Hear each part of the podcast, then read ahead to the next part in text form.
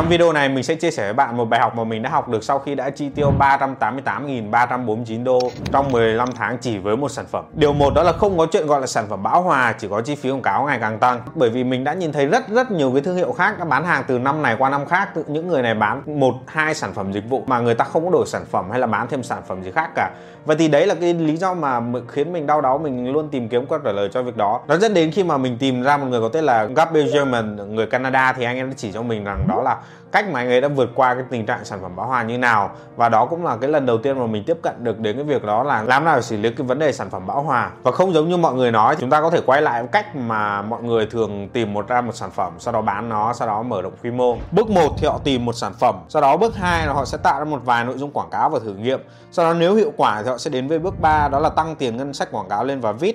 Sau đó đến bước 4 thì sau khi đã chi phí quảng cáo tăng lên đắt đỏ, tỷ lệ chuyển đổi giảm và đã đẩy được vài đợt hàng, thì họ gán nó với cái tên là sản phẩm bão hòa và lặp lại quy trình với bước tiếp theo. Và nó đúng, nếu chỉ như vậy thì mở rộng quy mô quá là dễ dàng. Và dưới đây là quy trình mà mình xử lý vấn đề này. Thì bước 1 mình vẫn sẽ tìm sản phẩm, bước 2 sau đó mình sẽ tạo ra một vài nội dung và thử nghiệm. Nhưng bước 3 đó là mình sẽ tăng tiền quảng cáo, nhưng sau đó mình sẽ thêm rất nhiều nội dung quảng cáo vào rồi mình mới viết, mình mới đẩy ngân sách lên. Thì bước 4 đó là mình sẽ liên tục tìm quảng cáo mới, góc mới, những ngách mới cho sản phẩm đó và tiếp tục viết lên, tiếp tục đẩy ngân sách quảng cáo lên. Và đó là lúc mà mình nhận ra có vấn đề mà mọi người gọi là sản phẩm bão hòa đó nó không tồn tại. Đó không phải là sản phẩm bão hòa, đó là quảng cáo bão hòa. Và chúng ta có thể tưởng tượng xem là khi một khách hàng mà thấy quảng cáo nhiều lần thì họ sẽ nghĩ gì.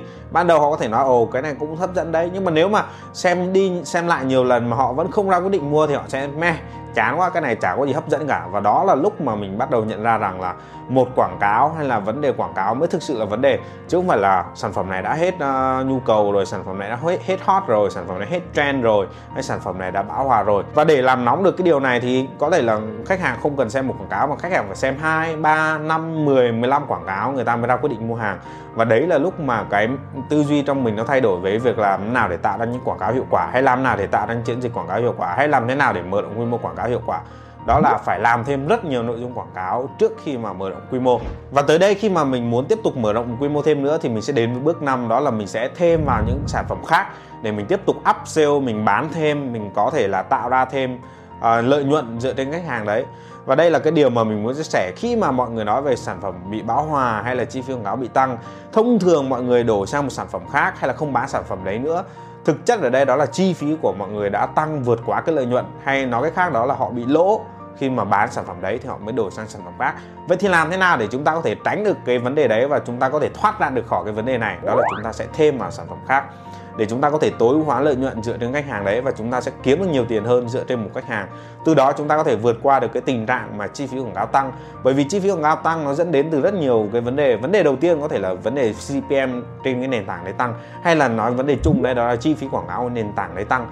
Cái vấn đề thứ hai đó là chúng ta có thể đang tiếp cận tới những khách hàng nó khó tính hơn, do đó chúng ta có thể là khó để thuyết phục hơn, người ta cần xem nhiều quảng cáo hơn, người ta cần phải làm nhiều điều hơn để người ta ra quyết định mua hàng. Vậy thì chúng ta sẽ tốn nhiều chi phí hơn cho những khách hàng đó. Vậy thì cách mà Tài thường xuyên xử lý đây đó là Tài sẽ bán thêm cho họ những sản phẩm khác, mình sẽ upsell, mình sẽ bán thêm để mình có thể có thêm lợi nhuận, từ đó mình có thể vượt qua được cái tình trạng chi phí quảng cáo tăng. Tiếp theo đó, và Tài vẫn tiếp tục muốn mở rộng quy mô nữa, thì bước 6 Tài sẽ cố gắng chạm tới một điểm mà Tài gọi là điểm mở rộng quy mô hoàn hảo. Và nếu chúng ta đã từng kinh doanh hay anh chị đang từng kinh doanh thì chúng ta sẽ gặp vấn đề đó là khi chúng ta chạy khoảng 2 triệu một ngày thì chúng ta lãi 2 triệu chẳng hạn. Khi chúng ta chạy khoảng 5 triệu một ngày thì chúng ta lãi 2,5 triệu, 3 triệu. Nhưng khi chúng ta chạy khoảng lên 10 triệu một ngày thì chúng ta có thể hòa vốn hoặc thậm chí là lỗ luôn. Và Tài cũng không ngoại lệ với trường hợp đấy. Bởi vì khi mà mới bắt đầu công việc kinh doanh của mình, hay đấy là những lần đầu tiên mà Tài đang cố gắng để mở rộng công việc kinh doanh, thì Tài không nhận ra rằng đó là có một cái điểm mà Tài cần phải chạm tới, hay điểm mà Tài gọi là mở rộng quy mô, và Tài sẽ chia sẻ với anh chị ở video sau. Đó là khi mà chúng ta chạm tới cái điểm đấy thì khi mà chúng ta tiếp tục muốn mở rộng quy mô, chúng ta muốn gia tăng ngân sách, chúng ta muốn bán được nhiều đơn hàng hơn, chúng ta sẽ bị lỗ, chúng ta sẽ bị hòa vốn, hoặc chúng ta sẽ rất là khó để có lợi nhuận trên mặt đấy.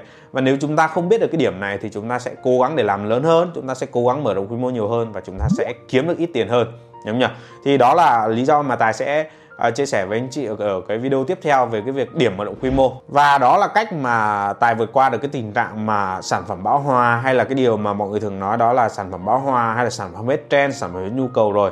Và hãy bấm vào cái video tiếp theo để anh chị có thể xem về việc mà Tài chia sẻ về việc điểm mở rộng quy mô hoàn hảo.